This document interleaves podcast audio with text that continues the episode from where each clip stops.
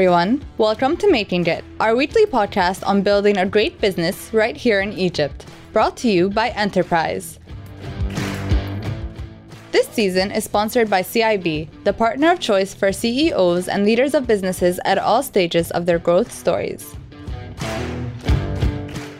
And by the United States Agency for International Development, which has a 40-year history of inspiring Egyptian success in partnership with the government and the people of Egypt.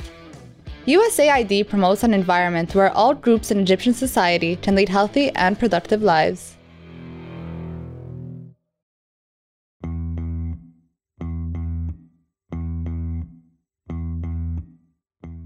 What do you call 5,000 lawyers at the bottom of the ocean? A good start. Now, this is not a call to violence against lawyers, so please don't sue us. But let's be honest. Lawyers are not a popular bunch. At least as portrayed in pop culture, they're vultures. And their practice comes off as dry, impersonal, and needlessly Byzantine. But if you're a service provider, you actually have more in common with a law firm than you might think. We know our parent company does. You both essentially sell people's time and their experience. And people are complicated. We each have personal goals, and we all have personal relationships that impact our professional lives and how we serve clients. Starting a service business, whether it's a clinic, an agency, or a law firm, is almost never done with the intention of selling the business. And while there are some exceptions, most service industry companies here never create traditional corporate structures, let alone plan for an exit. Now here in Egypt, law firms have evolved into a peculiar beast. The practice is centered around cults of personality, and there isn't an accepted model for compensation or billing. The business is cutthroat and individualistic, and the ultimate sign of success is having your name written on the wall. Today, we explore these common challenges with Dr. Baha Al-Addeen, a professor of law and a practicing lawyer who in 2003 established Al-Addeen, Wushahi and Partners, a firm that specializes in corporate law and provides counsel to major national and global institutions. In this reflection on the service industry at large, we take a broader look at how in a country of 100 million people, where most people work in services, service providers hardly ever lobby for their interests. We also discuss the dynamics of attracting the right talent and creating a culture that keeps them on board for the long haul, as well as the challenges facing leaders who need to distance themselves from day-to-day work and focus on building a people business. Here's Baha speaking to Patrick, Enterprise's editor-in-chief and co-host of Making It. Baha, thank you for joining us today. Thank you for having me. So tell me, man, who is your favorite fictional lawyer? I think it has to be Harvey Specter out of the Suits. Everyone talks about it, and he's seen so elegant, so nice, practice looks so neat. Of course, it's as fictional as it gets, but I think it has to be that guy. And what about in literature? Literature. This I have to think.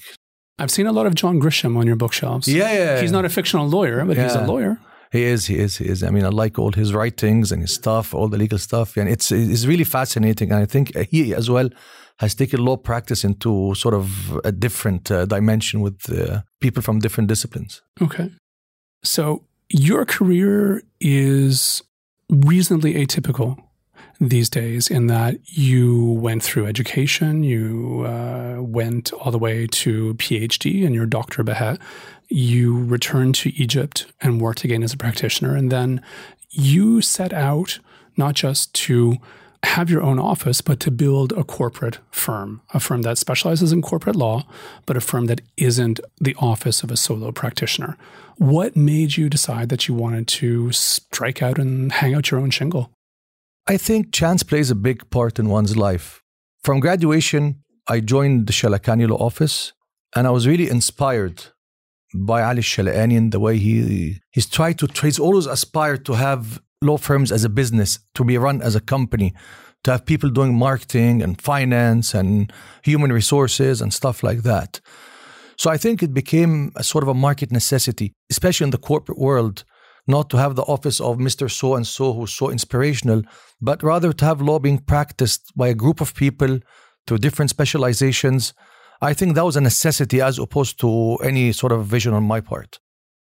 And did you have already in mind the model of the firm? We knew that we're in the corporate world. We knew that we're serving sort of banks and companies and stuff.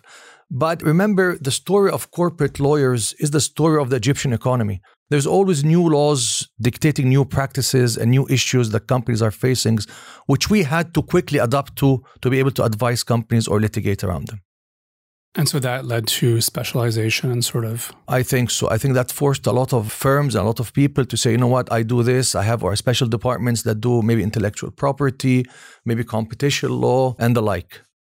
I've been looking forward to having you in today because at the end of the day, a law firm is a service provider, right? It is. And in that respect, you know, as special as each and every one of us in our disciplines think we are, a lawyer is an accountant, is a software development house, is a restaurant. You're providing, at the end of the day, a service. And read the headlines, read any issue of Enterprise. You're going to hear about investment incentives for exporters. You're going to hear about export incentives for these same exporters. You're going to hear about how manufacturers need help and manufacturers need this. It's not often anybody talks about a tax break for a service provider. It's not often that anybody talks about giving us tub-tubs because we've exported a service to the Gulf or to Europe, that you helped a London-based company do business in Egypt and were paid in Egypt for that service. And yet we're a nation of 100 million people. If there's one thing we're good at, it's population growth. You would think that people being an asset, service industry is something we want to push, and yet we don't seem to do this. Look, several issues here. Now, the service industry in itself is not doing itself justice. I think we as law firms or accountancy firms, we're so focused on, you know, our billable hours, our cost, and issues of our clients that we tend to think less about how we as a service industry are positioned collectively. Okay. Maybe when issues like when it hits the bottom line, people start to think collectively in terms of the VAT, how does it apply, which clients, free zone, not free zone, does it apply to foreign clients, how do you define it? Group of lawyers work on the same file, do they pay VAT twice or not? There are several issues where we really got together when it hit the bottom line. But in terms of positioning ourselves, and to lobby in terms of we have needs, I don't think we do that. One of the things that makes a service business fundamentally different is that we don't have factory floors, we don't have production lines, we have people. So let's unpack people for a second and talk about, first off, how do you recruit as a service industry? And this is applicable. It doesn't matter that, you know, you are a successful lawyer. This applies to software development houses. This applies to public relations agencies, to accountancies, to restaurants. It's all about the human talent. So how do you bring in the best talent you can possibly bring in? Big issue to find talent. Very challenging for all law firms, especially talent that are like 5-6 years of work experience. Okay. When they're good, they travel all over, so they can be recruited by different companies. We have competition, of course, from companies, you know, wanting in-house counsel. Word of mouth is the key factor today for us recruiting people. Someone says, I met someone, he's very good, he's finished his studies, he's looking for work, stuff like that. So personal recommendations from other people. For us, it goes a long way. You have collectively done pretty well at deciding we need to have marketing departments. Do you guys have an HR department? A people person? No, I think we have an office manager that part of her job is to do that. Bringing on our first head of people has been transformative for us in terms of not just what it has freed up senior partners and managers to do, but in terms of having somebody whose fundamental job is create culture and help you attract the best and brightest. You know, it seems you guys have borrowed a lot from other industries, but maybe sort of running a little bit behind on that. You're correct. I mean, if we are to run law firms as a business, I think we need to have all aspects of business in terms of people doing finance, people doing human resources, people doing actual management and marketing. And again, one of the factors that have shaped up corporate law in Egypt, as I told, there are the founding fathers like Ali Shalani and Zaki Hashim. Mm-hmm.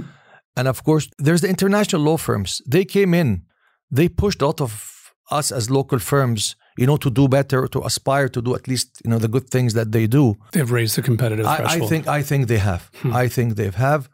And of course, you know, each one, they'll have their complaints and problems. But again, they've raised the bar for, you know, that we need to run it as a business. Let's back up for a second and we'll be a little bit transparent with listeners. You and I met years and years and years ago on a transaction, a really interesting transaction, but we've only become friends because we've been talking to each other about how to build a better business as service providers. What do you think is the primary obstacle for a lot of, really talented, really smart partners who are, running good firms? What's the barrier that prevents them from getting to the next level where they formally break with, I don't advise clients anymore. I don't practice law anymore. I'm in charge of the strategy, the culture, the I don't know what, the things that I think are important at my firm. What has to happen in your day that makes that possible? It's something that you're working on that you've done a pretty good job at. I'm not sure.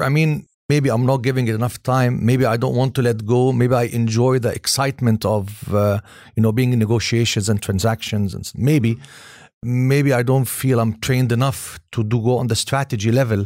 But again, I think what's keeping us, I think we need to be more determined on really acting as managing partners or chairmen of companies as opposed to being engaged in day-to-day work. It's just that letting go that we just still cannot do. Yeah. How do you convince clients to let you go?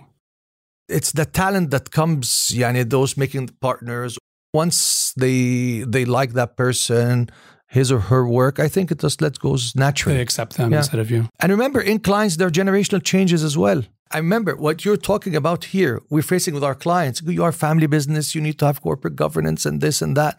So they have the same problems we're having. So maybe their second generations or third generations would fit well with your changing culture. Exactly. Yeah. You can't prevent one person from deciding that they want to leave. Correct. Right. But you can create a culture where staying has benefits. You can create a system of financial rewards and incentives where staying, is in your narrow personal interest. And I think you can get it to the point where, on the whole, most people would rather stay than leave. Easier said than done. Because at the end of the day, if someone is offering double the salary, there's very little you can do in terms of the cultural, you owe the firm, they trained you, you like your colleagues and stuff like that. So sometimes it's the money aspect that, goes a long way in one's decision to leave one firm or another. Is that the number one reason why lawyers leave? I think so. Really? I definitely think so. And getting these sort of offers, either from in-house. Yeah. So look, I think the in-house thing is hard, right? Because the grass is always greener on the other side. You see lots of people corporate side who dream of setting up their own agency, their own firm, their own accountancy, their own whatever. And then you see people who get to a point in their career in the business and think, what would be freaking lovely right now? A steady paycheck. Correct. So, I think that cuts both ways. But why do you allow the competition to be about money? I think it's not us allowing it. Of course, you can always say that, if you pay your lawyers well, they go nowhere. And in these, difficult times or, it's money has a long way to go, especially if you're like a 10-year graduate or a 10-year practitioner, you would have to think about your family obligations and the like. So yes, it's part of the culture and the industry that, people will move around. Whether after that, they'll think, I was happier there. And then the definition of happy is that, I was maybe respected. I wasn't under pressure of where are your billable hours? You didn't bill that. You're not getting your salary this month because your billables are not so good. And that billable culture, it's accepted elsewhere, but still Egyptian clients have a problem to that. And they accept it only in law. Exactly. And the funny bit, they grudgingly accept it. It may be grudging, but they accept it in law. They accept it nowhere else. I go back to Ali Shalani. He used to say, is a lawyer who's slower than me in solving the problem gets more money than me. Come on, I'm smart. I solve the problem 3 hours. I get 3 hours of billable and the other guy gets 10. Sometimes Egyptian clients just don't get it. You take the figure multiplied by exchange rate. It gets, so I sit with you, say hello on the phone and stuff like that. How much did you charge me to say hello? Skip the pleasantries. How do you keep them on board for the longest time possible? We've talked about why they leave. They leave for money. But what makes them stay? I think what makes them stay is that they believe they're challenged. They believe they're in an environment that's friendly. We're a business, we have pressure, but it's a friendly environment. And we try to listen to them as far as possible. What are your issues? What are your challenges? What do you feel you're better? You feel you're improving? And I think as long as they're improving, adequately compensated and treated well, they stay. How do you teach You're a professor, yeah. But how do you teach in your practice? How do you find time to create opportunities for new lawyers to, or experienced lawyers to learn something new? I think I ought to be doing more internally at our firm. Personally, yes, as managing partner? Yes, I think I ought to do more because there are a lot of things that I go teach and give seminars and public talks about that I ought to be doing internally. But I think that what we do and think we do best is when we work on a specific file. So we try to take the sort of the discipline in law and try to explain it, whether we're doing capital market or we're doing Islamic sukuk now or funds. So we try to take the law from its beginning. Here's what the law says. Let's understand the law. Let's understand the practice. Maybe understand the international experiences, say like sukuk, and then we start, drafting and so that's it. Learning so sort of on the fly, built into the beginning. Yes, I think so. I think so. So I might sound very academic in terms of, let's take this from its origin. This starts from the laws of obligation and then goes here and goes there. But it's the same thing with us at the investor relations side of the business. Our people get a new client in a new industry. You go back to square one. Exactly. How do you make money in petrochemicals? How do you make money in pharma? How do you make money in distribution? What are the market characteristics? You do the industry analysis before you do the company analysis. Sure. So similar in that respect. Yeah. I was going to ask this later, but how is life working from home? I mean, you guys are back to work. I know that now. But how was work from home? Talk about second lockdown. But anyway, 18th of March. So first 10 days of March, let's sanitize this. Let's sanitize everything. Mm-hmm. And then 18th, we started shut down. Oh, working from home is beautiful. We love it. It's so efficient. So March, April, Ramadan came. And then the hours were really longer, were efficient, clients were okay. But once we came back mid-July, work was horrible. We see each other, we talk with each other, we engage humanly. Balance and, a defined start and end to the workday is wonderful. It's that discipline. But working hours, not working hours. And again, forget about what we feel. We're service providers. Mm-hmm. Forget about our thoughts. They don't count. We cannot serve clients better through the Zooms and Teams and this and that. We need to see the client and stuff like that. We've been saying for months and months now that culture is made in the office and tested on work from home. I fully agree with that. Is that your words of wisdom? Sadly, yes. Okay, copyright. I'll have a chat with my lawyer. Maybe he can prepare the filing. It's weird. We actually have right now, because we're not back at the office yet, at InkTank and at Enterprise, we have people that we've hired that none of us have met face-to-face.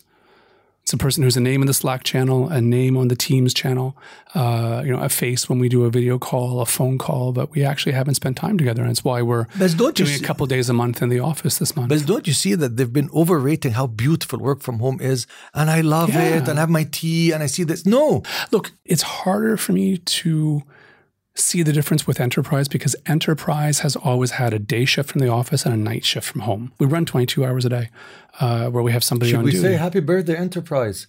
You're celebrating 6 years with balloons here in the studio. And we were built to work remotely as Enterprise. InkTank is different because we provide service. We are never going to go back. We, InkTank Enterprise, are never going to go back, I don't think, to a 5-day work week. And the staff are going to hear this for the first time here.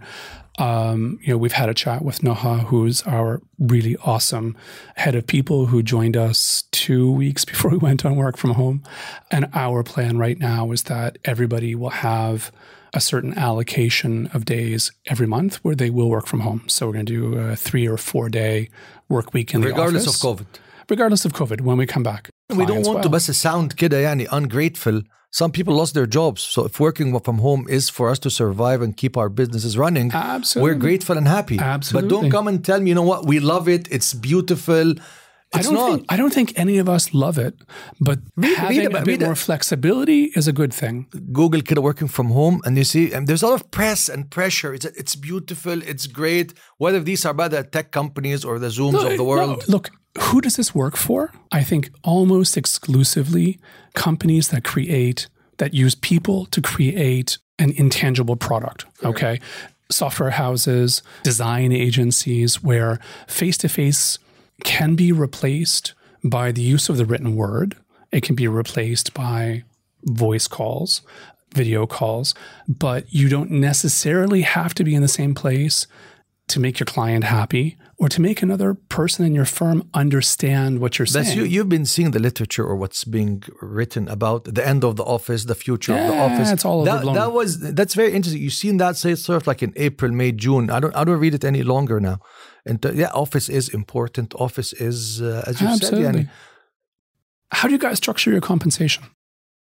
We try to see what competition is doing, what other colleagues are doing, get that figure, and then have it as a starting thing, and then try to build on it. If you have 2 years experience, you do more, do that.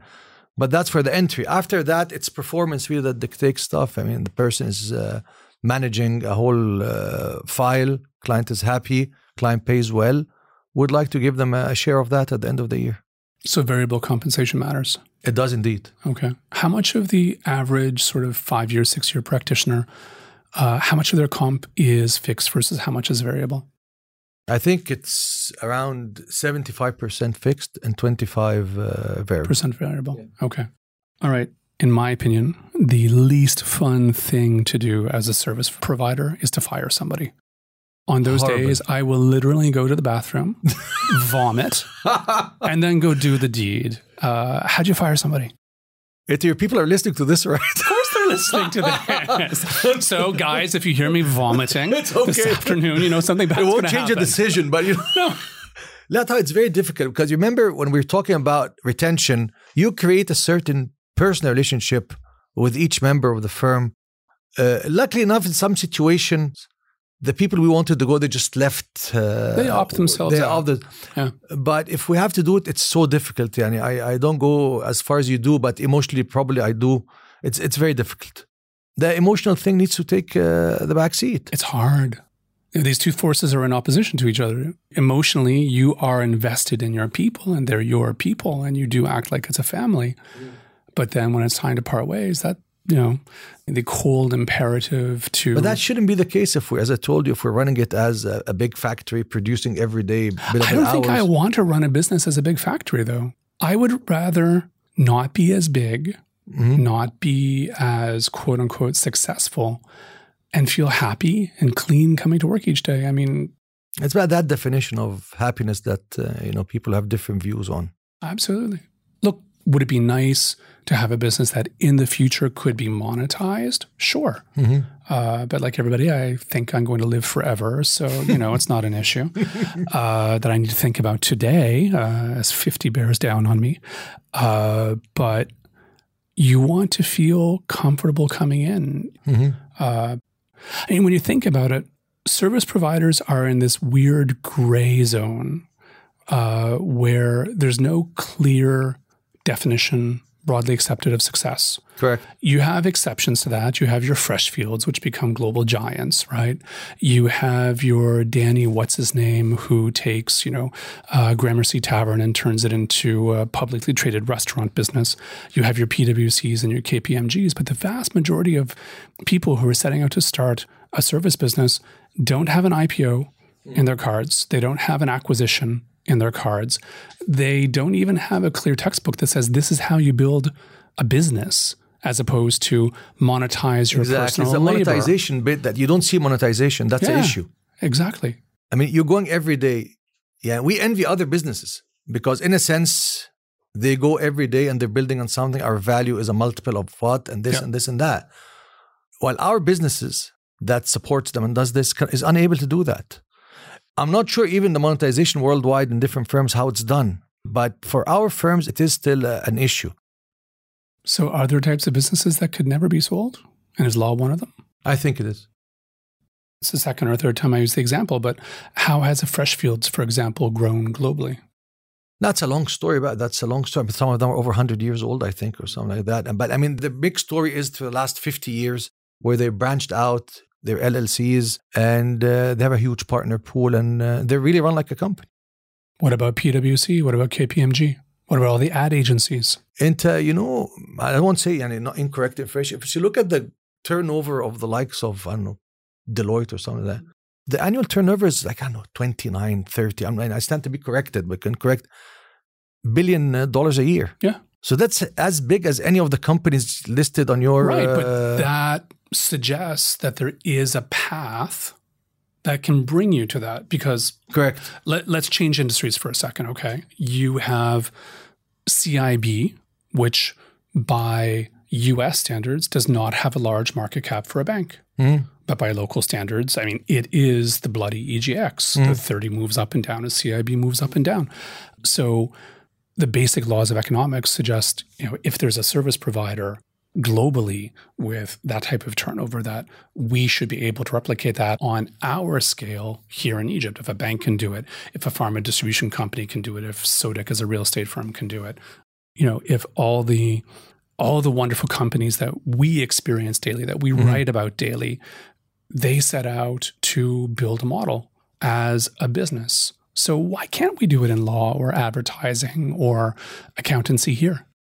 I think we should, but remember, we're starting out by, we're not lobbying enough as a service industry vis-a-vis sort of tax exemptions or preferential treatment, or just recognize us while making the laws that we're there and we matter and stuff like that.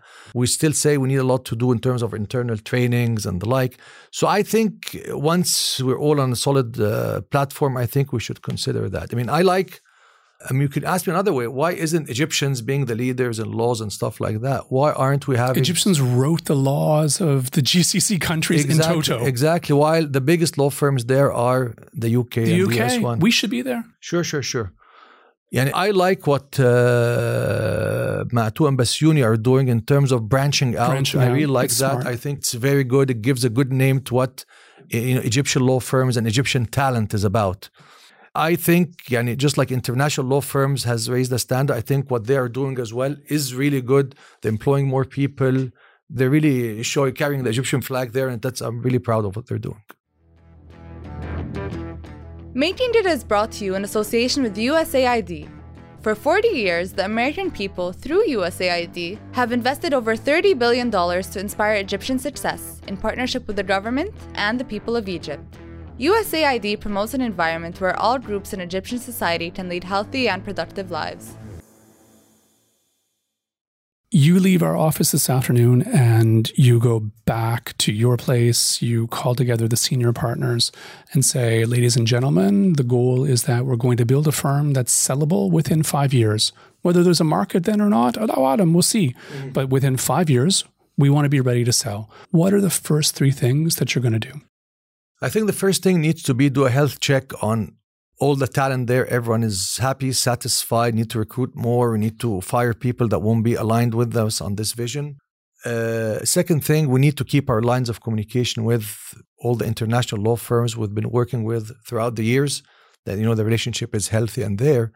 And then to build that corporate structure and maybe getting managing partner of the firm or a partner just dedicated to overlooking this corporate transformation from all of us, our service providers, into one or two of us, working towards this target. And that needs a lot of work. It's a full-time job in and of itself. It is. Yeah. I think it's telling in a lot of service industries, the title CEO doesn't exist. Mm. We're all managing partners. Correct. There's not one CEO or co-CEOs and the rest of you all get in line. And I think it's telling that when you read a book on leadership in the corporate world, the job description of a CEO is limited. I focus on, for example, culture, I focus on strategy, and I focus on opportunity. Whereas in the service industry, I focus on servicing clients, and I focus on people and retention, and it's a much broader job description, and there's some shame involved almost in saying, something, that's not my job. My job is to focus on this transformation. Why do you think that is? Could it be about the personalization of things? Could it be that, person doesn't want to let go, micromanagement problems? Micromanagement. Not having, a competent manager or someone to look after these issues. Somebody else will never do it as well as I've done it. Yeah. Every one of us thinks that we are the smartest, most indispensable person in our firm and maybe in our industry at large. It's dangerous. It's hard to take a step back. Dangerous. But you can't grow until you take that step back. What is your number one piece of advice to somebody who's starting today? Number one, a law firm. Number two, any other service business. If you could give that founder of a new firm one piece of advice, what would it be? I think the first thing is, what is it that you want to achieve? Forget about saying how it looks in 5 years and that stuff. Really, what is it that I want to do? Do I want to be a 50-person law firm, 100, stuff like that? Make sure you invest in IT as early as possible. Infrastructure is very important, worth the investment. Try to specialize in something. So you say, I'm that law firm that does intellectual property. I'm that law firm that does that. Yeah, that's my main advice, someone opening their law firm now. But again, I really think about, why open a law firm where there are a lot of big law firms that, you know, that talented person, he or she, can affiliate with. It's if we're talking about bigger, if you're part of a bigger machine that's already there, you get yourself a good deal, you get yourself a partnership, go there. The law firms are there, they're big, and they want to expand. But I mean, surely there are a few other lawyers out there who have an entrepreneurial bone in their body, right? Sure. But why isn't they take that thing and be young blood in an existing organization? Maybe this is self-serving, because I was, 32, I guess, when I founded my first business. I think it's nonsense to say that I'm graduating university and going to start a business. What do you know about anything to go do that? And there are lots of people who prove me wrong every day, okay? But that's my point of view. You need to know a little bit about the world and about your industry before you can have a thesis for why you should create something. Sure. But I also think the ultimate act of creativity in business is to build your own firm. Sure. Is to create your own thing, whether that's an app, whether that is a law firm, whether that's an advertising firm, a music label, whatever. The ultimate act of creativity is to say, I know what I am and I know what I'm not, and I'm going to do the thing that makes me happy and that I'm the best at because I see that market opportunity, and I'm going to create something and give others a chance to thrive within it. Sure. No, I take nothing out of this argument. What I'm saying, normally in the law business, what happens is that person who's 33, 35 has probably worked with one or two or three of the law firms, mm-hmm. and quite frustrated in some aspect of how business is done there. Sure. So say, you know what? All of them are the same. I'm going to establish my own law firm. And 20 years later, he'll be exactly like them. He's going to be the same. So maybe, and my advice to them is, consider, talk to different law firms and tell them, I want to do this that way. Maybe they'll create a department for you, create that, and you'll be happy with their existing infrastructure. They'll be happy with your new blood and new sort of stamina and energy. I think there are sensible managing partners in different law firms that are willing to listen, and of course, will always appreciate a story of growth. Okay. So you think the door is open? I think it is. But again, you'd find that person saying, I'll open my own law firm, or I'll go, partner with this firm or that, but, guarantee for me a huge amount of money. So sometimes they look at being with law firms. Where's the entrepreneurial risk? Exactly. So when they're on their own, they take the risk. When they join law firms, they not necessarily want to take the same level of risk. That's a problem. It is. But they take in mind, Egyptians, entrepreneurship, we're still trying to learn what all this is about. I mean, it's we sometimes confuse what I deserve and what I get. So sometimes when you're in a business, you have to understand that business takes certain risks and gives certain rewards. And there's going to be delayed gratification. Exactly. So to appreciate that sort of the economics of how a law firm runs, say, no, they pay me less, I'm not appreciated, I leave. The managing partner, the owners of the firm, the equity partners, just people looking at balance sheets and in and out, cash flow every day to manage it. And it's been very difficult in the past 6 months to make both ends meet. Of course. Paying your salaries on time and your VAT and your tax and this and that. So it is this sort of psychological issue that's what I meant by the non-entrepreneurship in mind. Go talk. Why don't people talk? I have better offer. I'm doing this. I believe I'm this. And we talk. It's this lack of, while we're personalizing and we're talking every day and we're making... And this is something that I see in a lot of businesses like ours. There's an inability for me to put myself in your shoes. I want more money from you. What do I need to give you in return so that I get more money? What value am I going to create for you to make it worth your while? Well, we're always telling them, our employer is the client. Absolutely. We forget that. Yeah. So say, the managing partner or the partners, the senior partners, they determine the bonuses, who's doing that. But not to say it's the same pool of money coming from clients.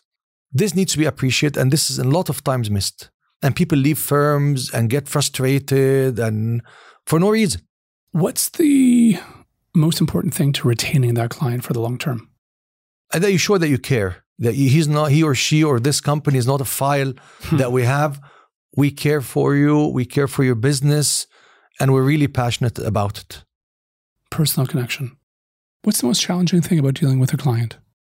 Sometimes the clients will want things that not necessarily is in his or her best interest. And you have to take time to say, you know what, why don't we wait? Why don't we do that? Oh, so you're busy. I don't want to do it. But the more long-term you stay with the clients, we have a modus operandi that you know how it works and stuff like that. And you pay the price of it over weekends and late nights that, you know what, we have an MOU that we want to sign. And you told us not to sign before getting reviewed.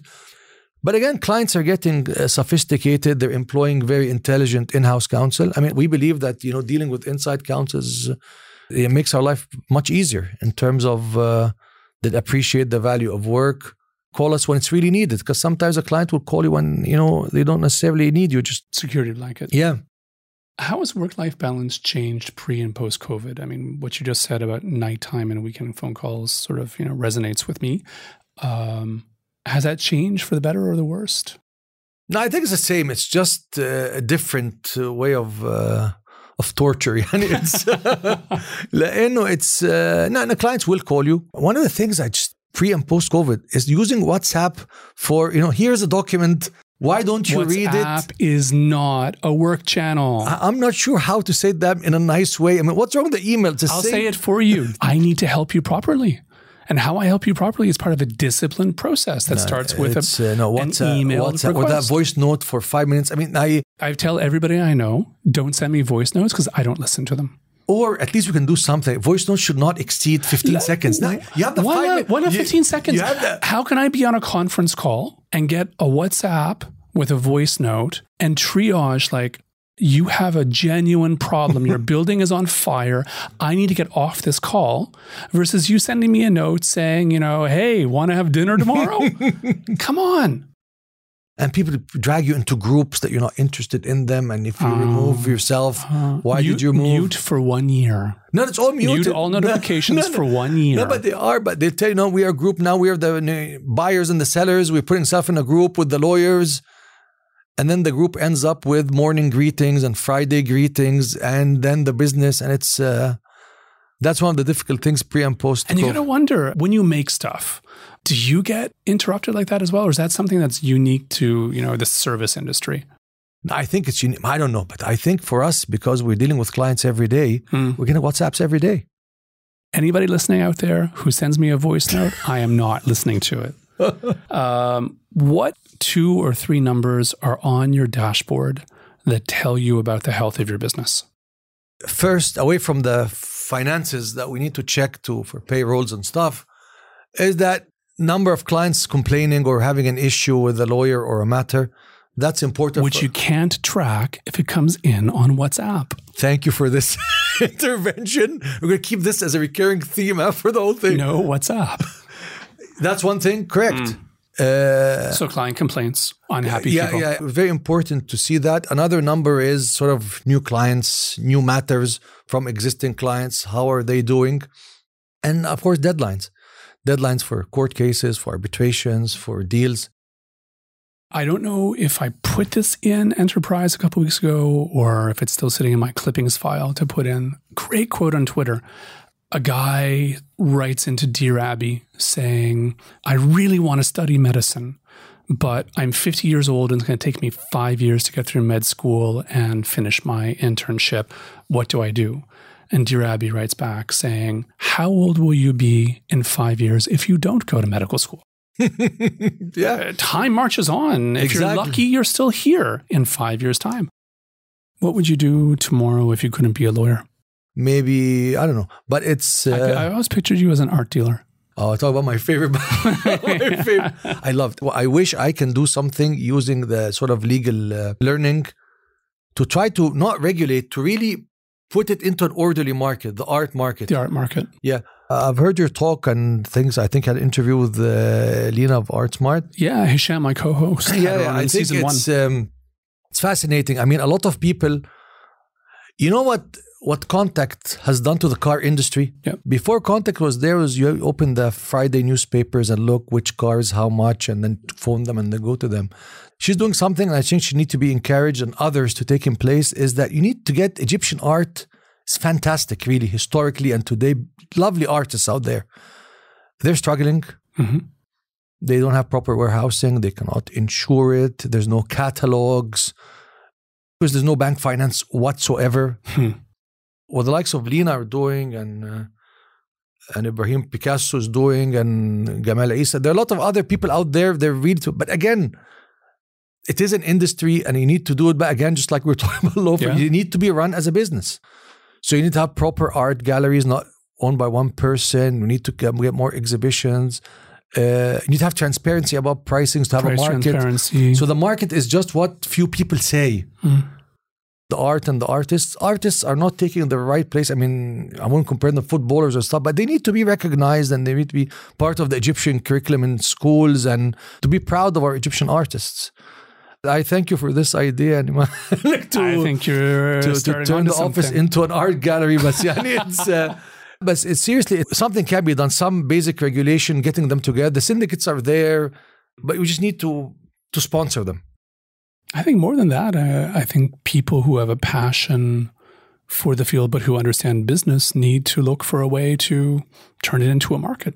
Maybe some people with a business background and some passion for art can do something to regularize this market. It's a very fragmented, primitive market. And whenever there's fragmented market, there's an opportunity to create a marketplace. Exactly. You have issues of insurance, what to insure and how much, of proper warehousing, of proper cataloging. Ministry of Culture has a lot of things, but you need to just take it a bit more to the people. You have to look at it's not really a luxury and, have excess money and we do art as opposed as part of just the beauty of life. And not all art is very expensive. That's not true. There are young artists out there doing beautiful work. I think, though, if there's not a recognized high end, how are you going to have a market for the lower end? Correct. Like there has to be a recognized... Same applies for photographers, huh? Exactly. Fantastic young ones. They're doing, some of them are in New York, some of them are in Spain, some are here. Fantastic photography about Egypt and its history and stuff like that. And that's one of the edges we have as Egyptians, and we need to celebrate and to enjoy. Thank you very much for coming in today, man. Thank you so much for having me. I really enjoyed it, Patrick, and wishing you all the best and happy 6th birthday for our enterprise. Thank you, sir.